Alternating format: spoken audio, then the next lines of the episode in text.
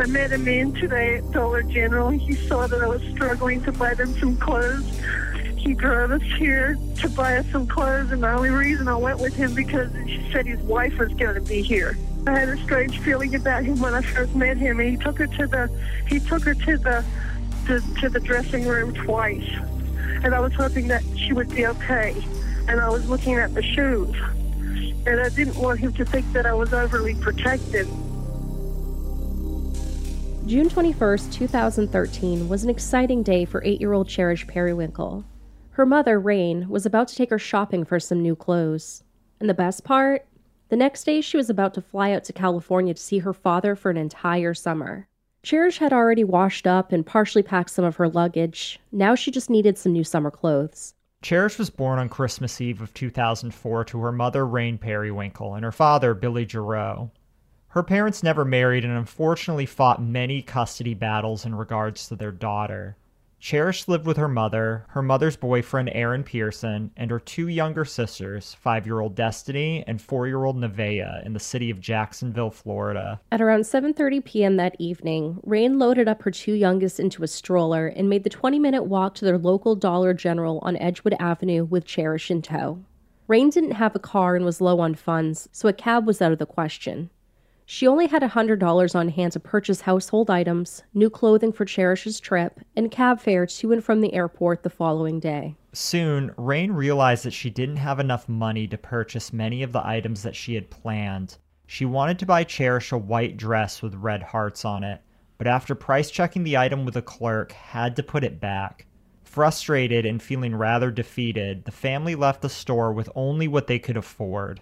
Outside, an older man was waiting for them. The stranger introduced himself as Don and explained that he had witnessed Rain having to put the clothes that she intended to purchase for Cherish back onto the racks. He expl- Sorry about Prada. He explained that he was waiting for his wife and that he happened to have an $150 Walmart gift card that he'd be happy to share with the family in order to purchase new clothes for the girls. Rain and Don spoke for about 15 to 20 minutes outside in the parking lot, after which it began to rain. Weather in Florida can be rather unpredictable, especially in the summer. It can go from hot and humid one moment to torrential rain and thunderstorms the next. Don suggested that his wife could meet them at Walmart and offered to give the family a ride there.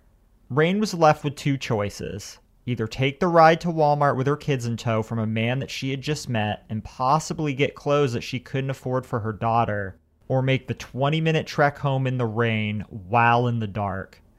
Although she was initially reluctant, Rain eventually agreed, and the family loaded into Don's white conversion van and made the 10 minute drive to the local Walmart on Lem Turner Road. This van was something straight out of the 80s, something maybe that your parents or grandparents might have owned at one time. This was the kind of van that was comfortable and easy to camp out in, with carpeted floors and blinds on the windows. But this was also the type of van that kids from the 80s and 90s were warned to stay away from in the days of the stranger danger panic. When Rain, her girls, and Don arrived at Walmart, Don advised them that he would wait for his wife in the parking lot and that he would meet up with them inside. Rain began shopping, picking out all sorts of cute items for Cherish to wear on her trip. All seemed to be going well, and soon Don met them inside. But his wife wasn't with him. Maybe she couldn't find him.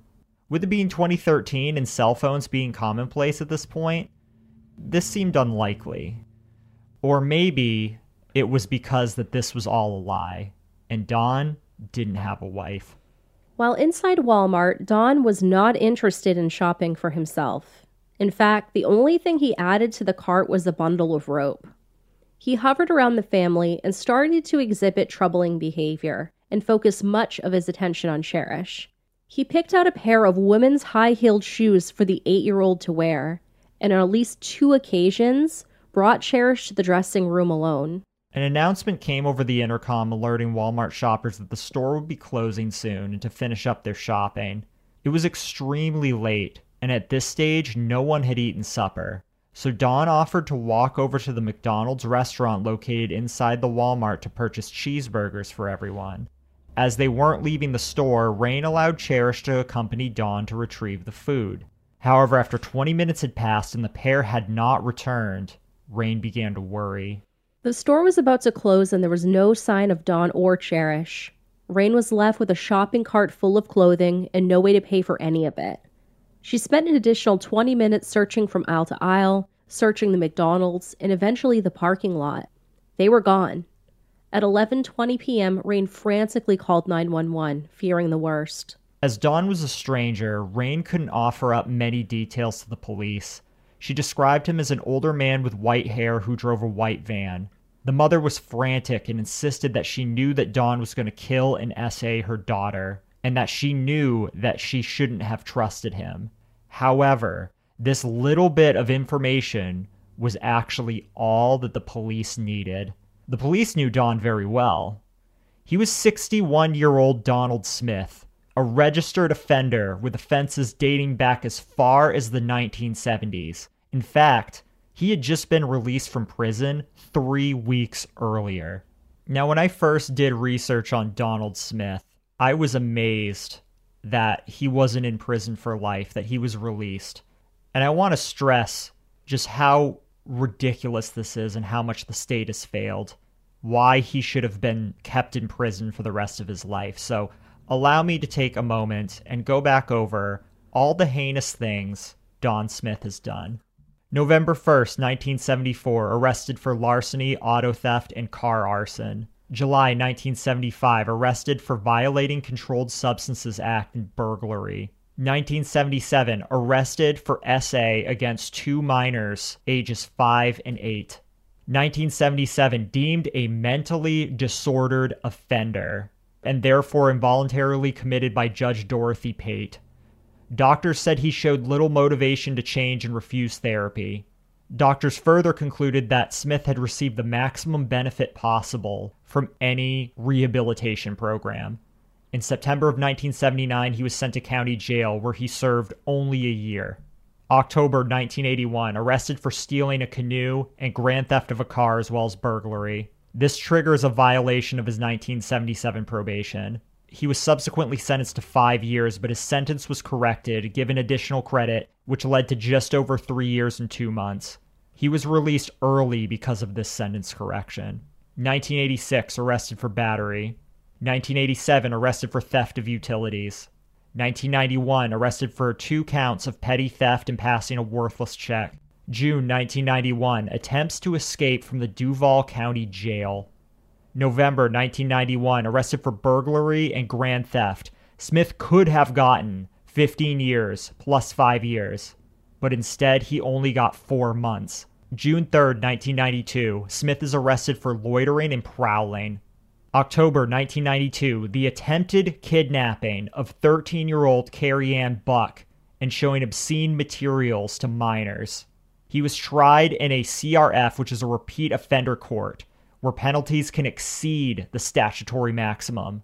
Because he faced two first degree felonies, he could have gotten life in prison, but instead only got 15 years, which was later reduced to six years. He remained in custody until 1997, and this would ultimately prompt the state's first Jimmy Rice petition to have Smith permanently confined in 1999.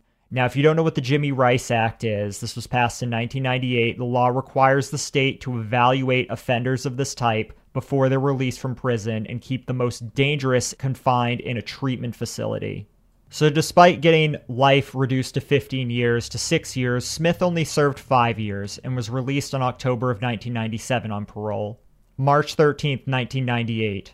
Not even a year later, Donald Smith purchases and violates his conditional release. November 10, 1998, Smith was sentenced to 90 days for his purchase. March 9, 1999, DCF sends an urgent notice that he is set to be released. A doctor evaluation determines Smith is a violent predator. Smith is recommended for a permanent commitment under the Jimmy Rice law by Dr. Shaw and Dr. Benoit. State Attorney's Office files paperwork for permanent confinement. While in prison, Smith refuses to attend group therapy. April 18, 2002, Assistant State Attorney Ernest Bell signs disposition statement voluntarily dismissing effort to have Smith permanently confined. Smith is then released based on a promise of compliance, including chemical castration and no further arrests. Agreement says Jimmy Rice commitment proceedings may be reinstated if he doesn't follow his plan of compliance. This prompts an urgent letter from Smith's doctor, Dr. Jim Valley, to Assistant State Attorney Ernest Bell, warning that Smith quit therapy and refused to take his chemical castration shots. Valley warns Smith's noncompliance poses a clear present and future danger to the community. Apparently, there was no response from this letter from Ernest Bell. April 24th, 2003, commits two burglaries. May 29th, 2003, arrested for dealing in stolen property.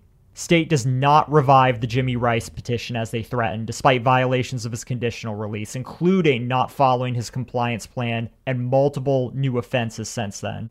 April 5th, 2004, Smith is sentenced for his 2003 crimes. He could have gotten 30 years to life in prison based on his parole violation and prior history. Instead, he got four years and only served two of them. September 21st, 2006, Smith is set for release on Halloween. Later, after a flurry of emails between DCF and the state attorney's office, DCF caseworker Amanda Claus wants to know why the state dismissed its Jimmy Rice petition. Smith is scheduled for a new evaluation by the state's violent predator program.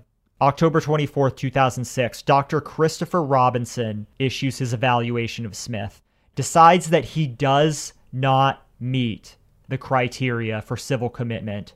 Donald Smith is subsequently released March 29, 2007. January 2008, Smith is arrested for neglect after his son said Smith took him to a house and refused to take him home. Smith's son, according to police reports, walked the streets of Northside and Jacksonville for several dark hours before finding fire station number 18 and calling the police. This charge is later dropped.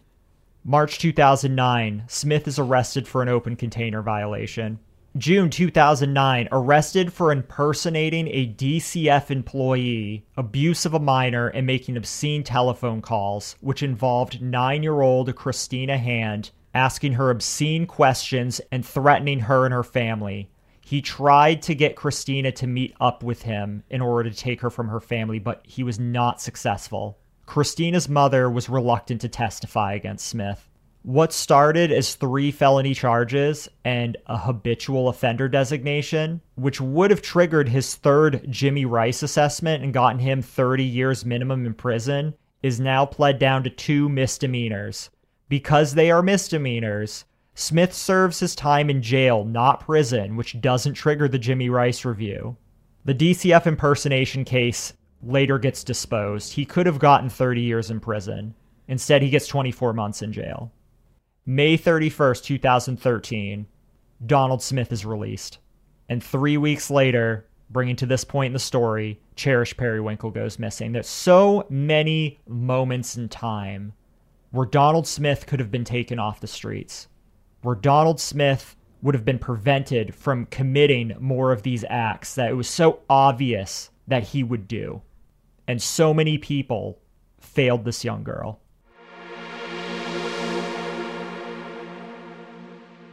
At 4:21 a.m., 5 hours after Rain made that frantic 911 call, an Amber Alert was finally issued. Police searched through the night but couldn't find any trace of Don or Cherish. A press conference was held at 5 a.m., in which photographs of Cherish and Don were displayed, with a description of his white conversion van. However, police got their lucky break at about 9 a.m. the following morning after an officer responding to an accident recognized Don's van as it drove past him on I 95 South. Soon, Don was apprehended, but Cherish was nowhere to be found. The white conversion van was empty, all of the items that Rain had left inside were missing, including her purchases from Dollar General and the stroller she used to push her two youngest. Police did have one clue, however. Don was dressed in the same clothes that he had been seen wearing on the Walmart security footage, and his pants were soaked. Don told the officers that he was doing drugs all evening in the company of ladies that he had solicited. When asked why he was all wet, Don advised police that he sweats profusely when doing drugs. Soon, police received a tip from a woman who had seen Don's van on the news. She stated that she had observed it earlier parked near the Highland Baptist Church on Rutgers Avenue. With the help of a police dog, authorities searched along a creek that ran behind the church for any clues that could lead them to Cherish. But sadly, her body was found in the grassy marsh, weighted down by bricks and other woodland debris stuffed underneath a fallen log. A plastic Walmart bag was found nearby. An examination of Cherish's body gave clues to the horror of what she went through during the last hours of her short life, much of which is far too graphic for us to explain in detail. Cherish had injuries inflicted all over her body. She had suffered SA in some of the most horrific ways possible. Prosecutors have been quoted as saying that Cherish had been torn apart. She had been gagged with such force that her gums and nostrils had bled. She had been strangled so hard that her eyeballs bled. Her neck showed signs of ligature marks, and she had suffered from blunt force trauma to the head. Her injuries also revealed defensive wounds, which showed that Cherish had fought for her life. Donald Smith was charged with kidnapping, SA, and first degree homicide in Cherish's death. The evidence against him was overwhelming, including witnesses, security footage, and even DNA evidence. Don offered no defense, nor did he call any witnesses. In the end, it took the jury less than 15 minutes to throw the book at him, finding him guilty on all counts. And his sentence? The death penalty. If Donald Smith's crimes weren't enough, his behavior while in prison took the cake. Don blamed Cherish for her own death, claiming it was her fault for jumping into the van with him.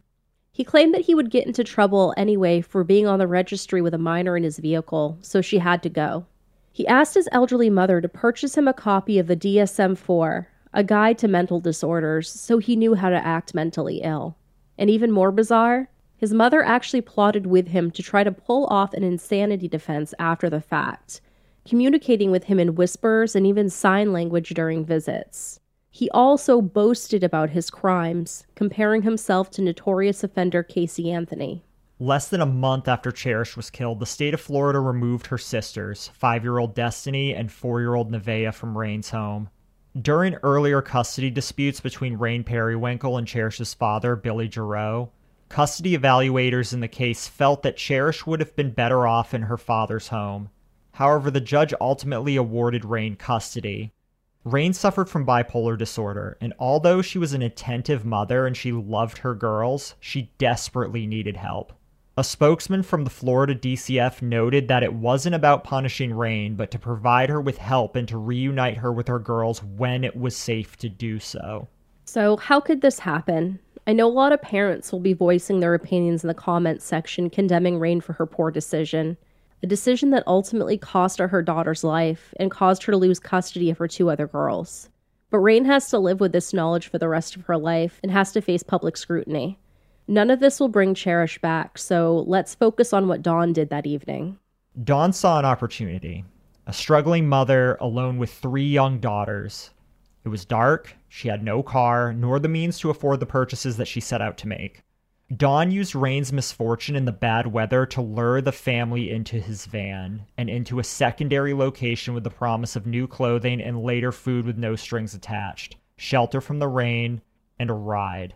Unfortunately, that secondary location, Walmart, allowed him to operate his scheme without attracting any attention. He would blend in simply looking like a grandfather out with his granddaughter and no one would pay him any mind. Additionally, it wouldn't have been hard to lure Cherish into the van since she'd already been there once before with her mother and sisters, and Don had been so nice to her. Statistically speaking, stranger abductions make up less than 1% of all incidents, with parents or family members being responsible for the rest. The vast majority end up simply being runaway cases.